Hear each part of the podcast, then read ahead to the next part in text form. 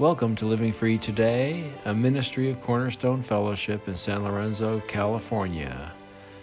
These podcasts are the weekly sermons of Dr. Michael L. Wilson.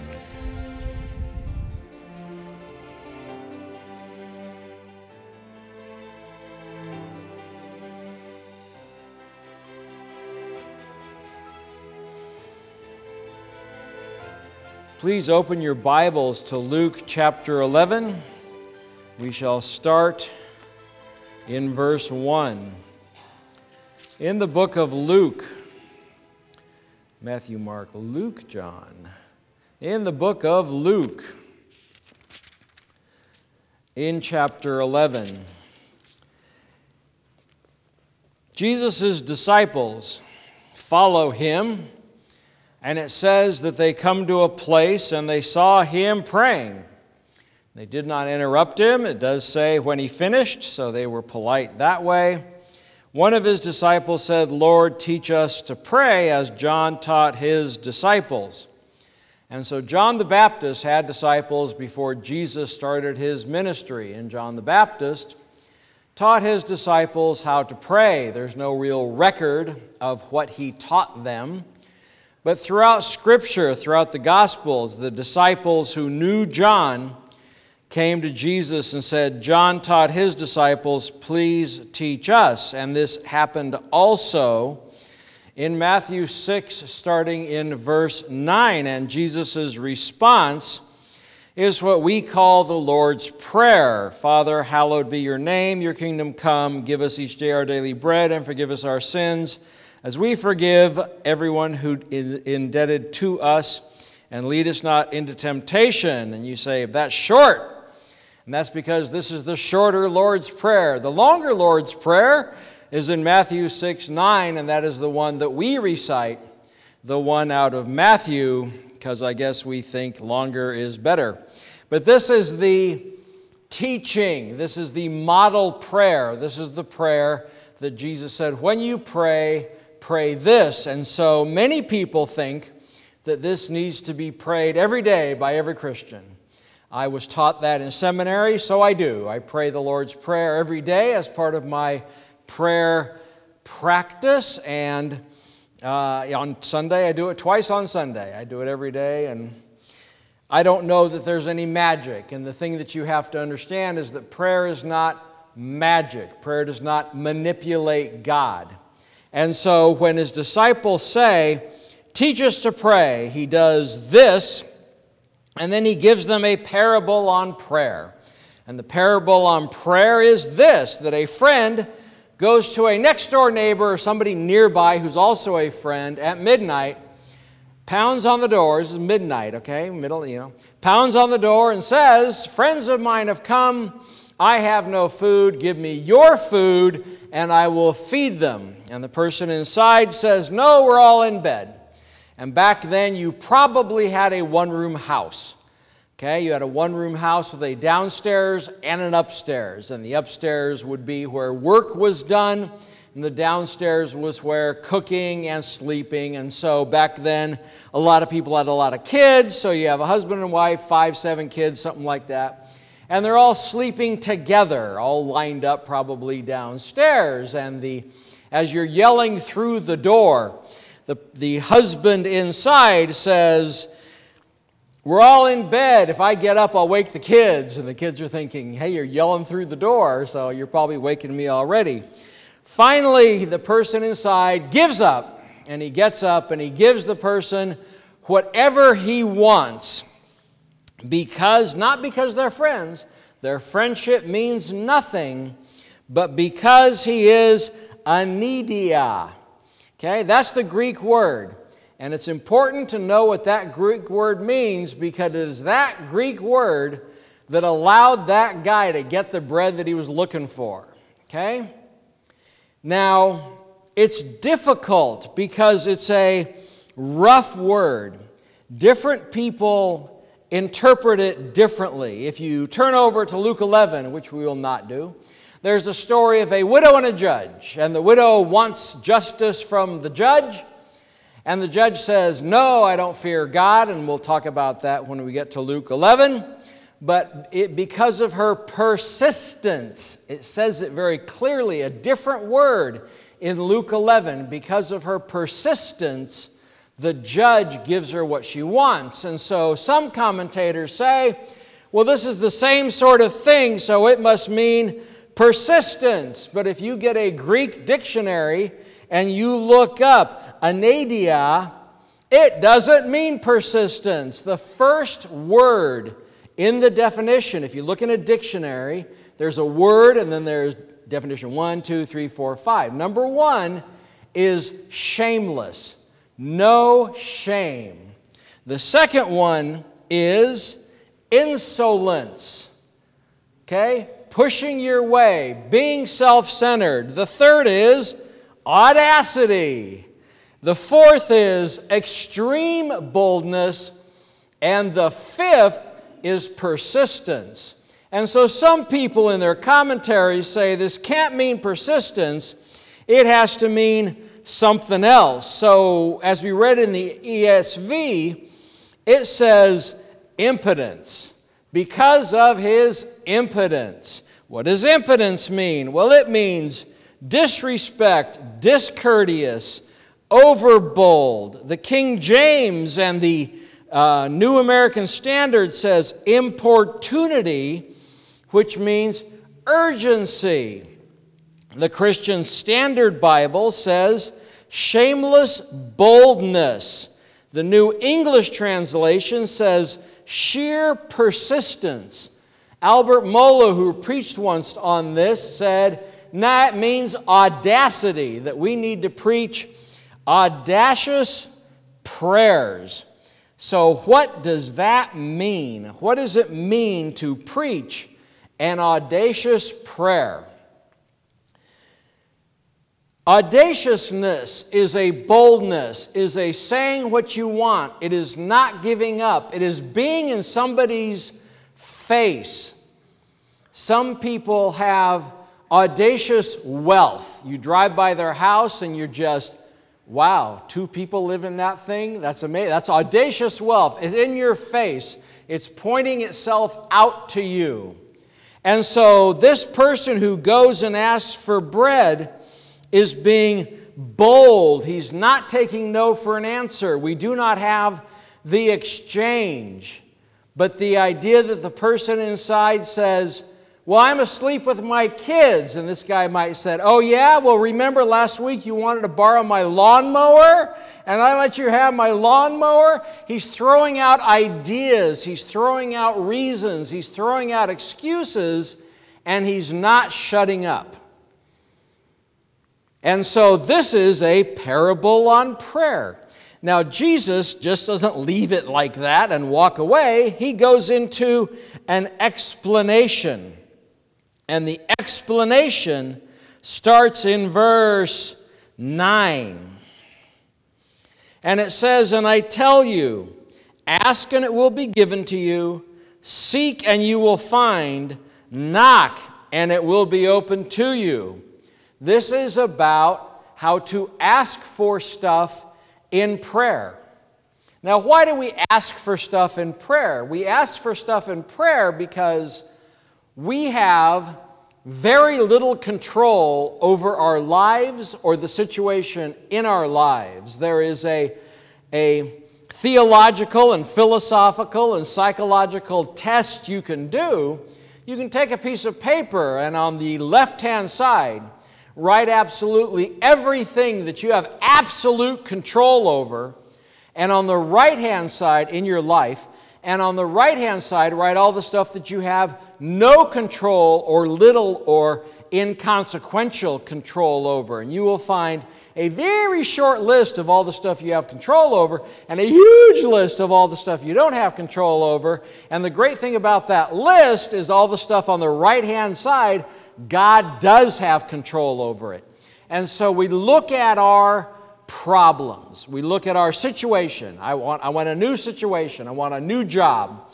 I want to live somewhere else. I want a new car. I want my situation to be different. And so we pray to God because I cannot always control my situation. Or perhaps I want something. Perhaps I can't pay my bills and I want more money, or I want money for college, or a, a, new house, or a new car, or a new this, or a new that. Or I want God to repair a relationship. I know uh, a couple who are having marital problems, and I can't go tell them to you know, straighten out and fly right, but I can pray and I can ask God to change their hearts. And that is definitely something that is out of my control, but it is in God's control. God can do all that. God is absolutely sovereign. God is absolutely in control over everything. I cannot imagine a situation or a problem or a difficulty that God is not absolutely in control over, that God can't fix without breaking a sweat. Okay? God is control and sovereign over all. And so, when we're in life, we see something and, and, we're bothered by it. We don't like it. We're annoyed by it. it. It causes us to lose sleep, perhaps. And so we pray about it. We bring it to God. And we say, God, I can't do this. You can, and therefore do it. The difficulty with prayer, and that being a very basic situation that I've said, is that a lot of people seem to pray for things, nothing happens, and therefore they feel they're praying wrong.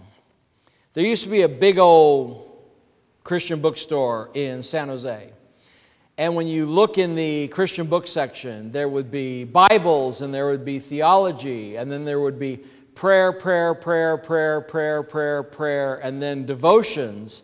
The whole center section was full of books on prayer. You go to Amazon, you type in prayer, you'll get tens of millions of hits because everybody feels, it seems, that prayer doesn't work for them. They don't get what they want out of prayer. And so people see that as an opportunity to write their view on prayer and sell you a book. And therefore, their prayer of making money off their books is answered because you buy their book. The ask, seek, and knock that is here is a, a, a, a point of many of the books and teachings. There are literally millions of sermons on YouTube about the ask, seek, and knock and how to do it correctly and therefore get what you want from God. And a lot of it is presented as a formula, as an incantation, as a way to manipulate God. Because if I'm doing it wrong, I learn to do it right, God will do what I want. Okay? God does not wait for us to use a proper word combination. God does not wait for us to figure out what to pray for. God does not punish us because we knocked instead of seeking or we asked instead of knocking. Okay? And I've, I've heard sermons on that saying you got to do it in the right order. No, you don't. This is an example that Christ is giving. What does ask, seek, and knock mean? In seminary, we studied this extensively because this is a style of Greek literature which means start asking and never stop, start seeking and never stop, start knocking and never stop. These are continuous activities. These are activities that are ongoing. That if I, and I can say, pray until answered, okay? If you're actually praying for somebody to get saved, okay? And you prayed for 20 years for this person to get saved, and then they finally do, and they give a real honest uh, reception to Christ, and they're involved in church, and it's clear that your prayer's been answered, then you can pray, praise God, and you can stop asking, seeking, and knocking about that. But until it happens, until whatever you're praying for is answered, you are continually asking, you are continually seeking, and you are continually knocking. This does a couple things. One, if I'm praying the same thing every day, if I'm praying for this person to get a job, this person to get saved, this, uh, you know, to get a new boss at work, to, to whatever I'm praying for, I am going to pray for that every day. God will slowly begin to change my mind or hone in on what I really need to be praying about. Okay? An example about, I don't know, six, seven weeks ago, some time ago, I come in on a Monday morning, I open my office door, and there's water on the floor. Not a lot, about two square feet near my desk. And I thought, huh, did my coffee pot leak? Is there a leak in the ceiling? You know, did it come up from underneath? Because there are water pipes in the concrete underneath the church. Is, you know, how did this water get there? And so I wrote down a prayer. I said, God, there is water in my office. Please take care of it. Because I had no idea. And some people will say, That's rude. You can't tell God what to do. You go, It's an audacious prayer. I'm telling God to take care of it. I can't take care of it. I don't know what it is. And so I clean it up. Okay? I, I mop it up. Then I do my work, and then I come in Tuesday, same amount of water on the floor. And I say, Aha! There's, there's a source. It wasn't just a spill, the water is being pumped into my office. And so I, I talked to Mike and I talked to a guy from the other church, and we, we determined that one of the bathrooms upstairs, the ladies' bathroom, the toilet wouldn't shut off. And as the toilet wouldn't shut off, water kept being pumped into the toilet. It overflowed, okay, came out the joints. The wall in the ladies' bathroom upstairs comes straight down and is the wall of my office. Okay? So the wall filled with water and the ceiling filled with water was what was eventually discovered over several days. Every day I would look at that, and after a week of this, my prayer was no longer, There's water in my office, God take care of it. It was, There's a leak upstairs, and the wall is full of water. God take care of it. I'm adding more details as I learn stuff, not to instruct God but to get me more in line with what he may be doing because at this point i don't know how god's going to fix it okay i'm not i don't have the skills to fix that so i pray about it i pray about it i pray about it it's clear that god was directing me toward call the insurance company so i call the insurance company they come they look and they go yeah the toilet was a bad toilet so they paid for all that. We received money, and so we were able to hire workers. We hired people from the Spanish church that meets in the evening. And they have been working regularly. And so after, we hired them, I, I met them and I got their names. And so what can I do now? I can say, there are people working in the church in my office, and they are named this, this, and this. I can now pray blessings upon them. I can pray wisdom. I want their work to be so you only have to do it once. Okay? So I'm praying for skill. I didn't, you know, have a chance to see a resume. These were presented to me from the church, and I was told these are good workers. And I thought, praise God, they're good workers. We shall work with them.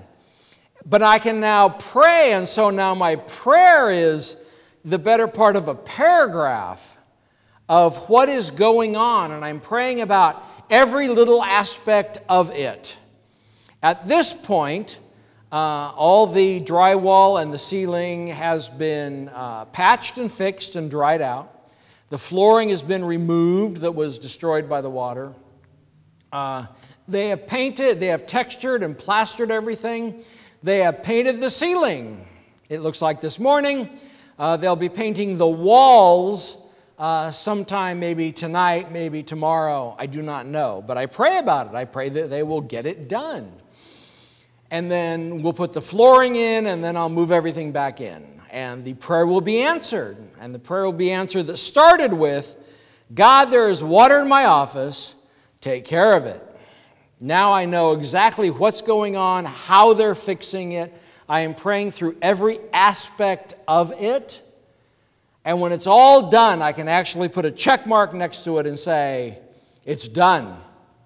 And Jesus continues and says, uh, If you ask, you'll find it. If you seek, uh, you'll find it. If you ask, it'll be given. And if you knock, it'll be open to you. A second way of looking at the ask, see, and knock, and a lot of people do this, talk about this, is it's a it's a expansion. If I not if I'm asking, I'm just using my words. If I'm seeking, I'm, I'm moving around, I'm looking under stuff, I'm lifting stuff up, looking under every rock, I'm seeking. And if I knock, I'm actually know that the answer is behind that door. I've sought enough, I've asked enough, I know the answer is there, I can now knock on it. But what does that mean for us? Uh, one commentator uh, put it this way, and I think it's good. Uh, when you ask, you're just praying. When I wrote down, there's water in my office, God fix it. That's an ask. I don't know nothing. I'm just praying about the water. That's an ask. Ask is very simple. It begins the prayer process. I begin to bring things to God. I don't necessarily know exactly what I'm bringing or what direction this is going to take, but I bring it to God and I ask Him. Seeking is, well, when we seek as Christians, we have one source of seeking, that is the Word of God. I can then look through the Bible and say, what other people in the Bible have prayed prayers like this? What was their answer? So if I'm praying for a marriage to be fixed, can I look through Scripture and find God's view on marriage and how He wants it to be? And if I do, I now have scriptural backing. Okay? I'm not manipulating God. I'm just looking for things He's done before. God being the same yesterday, today, and forever. I can find things in the past that He's done. I can find things that perhaps David prayed in the Psalms and what the answer was, and I can begin to write that on my prayer sheet, in my prayer journal. And as I pray for the work to be done, I can then pray, yeah, because, you know, Ezra was trying to build, no, he was building the temple. Nehemiah was trying to build the wall. And you told him, go build the wall. And you blessed him. I'm not looking for a wall, I'm just looking for my office to be fixed. But it's kind of the same thing, kind of. And so I can pray through that. I can pray through stories in the Bible giving me confidence that God's going to do something. And then knocking is getting out and doing something when we exist in a loving, trusting uh, Christian body. And we have had Bible studies before COVID. We now have Sunday school. During, you know, COVID, we kept that going. We can share our requests with other people. We can share our requests with other people because a lot of the time, I don't know if it's most, I don't know the percentage, but I've heard story after story after story. I am sharing my prayer request of water in my office, and I did. I did with the pastor of the Spanish church. And he said, Have I got workers for you? God used him to answer my prayer. And he would have never known, he would have not had the opportunity to answer the prayer, to be God's agent in answering the prayer, if I didn't share it. And so we ask God, we look in Scripture, and we talk about the prayer request with other people. And I've been in Bible studies where somebody has said, Well, I'm praying for a house this way. And somebody else in the Bible study would say, I think you're praying amiss. I think you're assuming too many things of God. Perhaps you need to pray this way. And so we can help each other pray better and pray the right things. And then there's final examples where God declares, uh, compares himself to human fathers. If a son says, Dad, give me a fish, and he says, Okay, son, and gives him a snake. Or if, God, if the son says, Dad, give me an egg, and the dad says, Okay, son, and gives him a scorpion. Jesus says, You don't do that. And you're evil. Not evil doing, but in our core, in our person of person, in our deepest deep, we're evil people. We are so anti God that that's what we're saved out of. That's why we need to be saved, because nobody out there is seeking after God on their own, but yet when Christmas rolls around, even the most godless people give gifts to each other. They do nice things. And if Jesus and Jesus said, if earthly people, people who don't know God, can do nice things, think how much nice things that God can do. God can give nice gifts. God, God can do anything. God can fix any situation. But God's primary view is your relationship with Him, not what car you drive. God can give you a new car. God can actually cause you to win the lottery. He can do that. He can do anything He wants. But His goal is a relationship with you, not the stuff you have. Yet God can use the stuff you have to modify and increase that relationship with you. But yet, some people will say, prayer still doesn't work. I pray and nothing happens. Well, there's a couple reasons for that. The first is timing. God's timing is not yours. You plan and God laughs. I mean, there's all sorts of things that are said to say God's going to do what He's going to do, and it's our job to catch up. So if I'm praying for this and I, this person to be saved, I can prove it from Scripture. God wants people saved.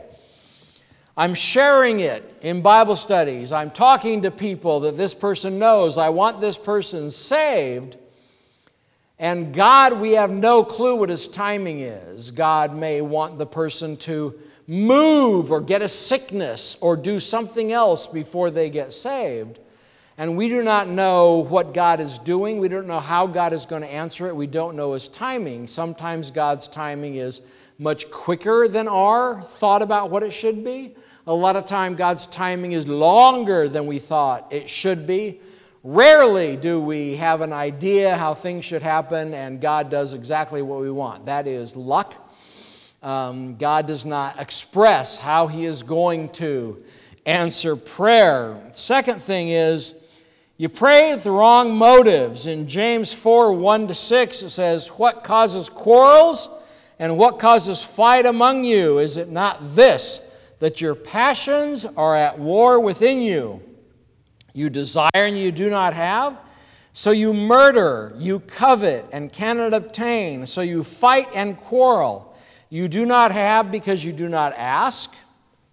You ask and do not receive because you ask wrongly to spend it on your own passions. You adulterous people, do not know your friendship with the world is enmity with God? Therefore, whoever wishes to be a friend of the world makes himself an enemy of God. Or do you suppose that it is no purpose that Scripture says he yearns jealously over the Spirit that he has made dwell in us, but he gives more grace? Therefore, it says, God opposes the proud, but gives grace to the humble. All that to say, if your prayers are not being answered, check your pride. Check to see why you're asking for this. Uh, I've known people who have prayed for years to have a relative saved, and then when I talked with them at length, they wanted that person saved so that they would be nicer and so they would help them out during holidays. They didn't want them saved because they were going to hell. They wanted them saved because they wanted a different sister in law and they felt that God would be able to change them if they were saved, that is wrong motives. That is a prideful prayer. That is do something because I want it. We need to pray for things because God wants it. And when you're praying for things that God wants, then your prayers will be answered. It ends then by saying, If you then who are evil know how to give good gifts to your children, how much more will your heavenly Father give the Holy Spirit to those who ask Him? The ultimate, perfect answer to every prayer is for God to give you the Holy Spirit to get you saved. And then once you have the Holy Spirit, God can begin to work on you. God can begin to grow you. And when it comes to Holy Spirit and prayer, that's in Romans 8. Likewise, the Spirit helps us in our weakness, for we do not know what to pray for as we ought. A lot of people look at this and say, The Holy Spirit helps me. No, it says the Holy Spirit prays because you don't know how. Okay? We are lame when it comes to prayer, apparently. If you read through Scripture, God is not impressed with our prayers. Okay? And I think today we can get so caught up in the events of the day and pray emotionally that way when God is more concerned about how you love your neighbor or something like that. So we don't pray as we ought. But the Spirit intercedes for us with groanings too deep for words, and he who searches hearts knows what is in the mind of the Spirit because the Spirit intercedes for the saints according to the will of God. Every good thing you have, every good thing you do comes because God has given you the Holy Spirit. And if you have the Holy Spirit, you have God Himself in you interceding for you, praying for you. You have Jesus Christ at the right hand of God interceding for you, praying for you. Now, God does not sleep. We sleep, we're lazy, we get grumpy. Not God. Holy Spirit, 24 7, is praying for you to God the Father. Jesus Christ, 24 7, is praying for you to God the Father. We need to join them in. We need to join with them in praying for the things that is going on in our lives. We need to pray for the things that God wants us to pray for. And ultimately, we pray without ceasing. We pray about everything. There is nothing that comes into your life where you say, I can handle this, I don't need God. Okay? You pray about everything. You pray, re, pray repeatedly about everything. You pray daily, daily, hourly, hourly. How important it is to you is shown by how often you pray about it. You search the scriptures. To gain support, you share your prayer requests with trustworthy Christians and you pray audaciously. You pray demanding that God gives you what you want because He is this, He is that. His scripture says this, and you have support of your church. And I think if you do this, that God will begin to direct our prayers to the point where we'll have prayer after prayer after prayer which has been answered to the glory of God. Let us pray. Lord God Almighty, we just thank you that you have involved us into prayer, that you have involved us in getting things done, that you have done stuff in such a way that our prayers seems to move you. Lord, we praise you for that and pray that you would give us a mind of prayer, a heart of prayer, and that we would be willing to ask, seek, and knock in everything that we bring to you. Lord, we praise you for that and ask your blessing on the remainder of the day. We ask this through the blood of Christ. Amen.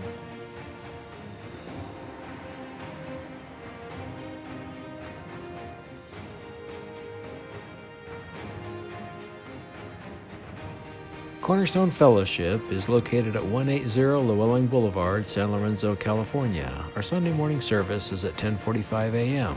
Our website is livingfreetoday.org and our phone number is 510-278-2622. May God continue to bless you as you serve your King. God bless.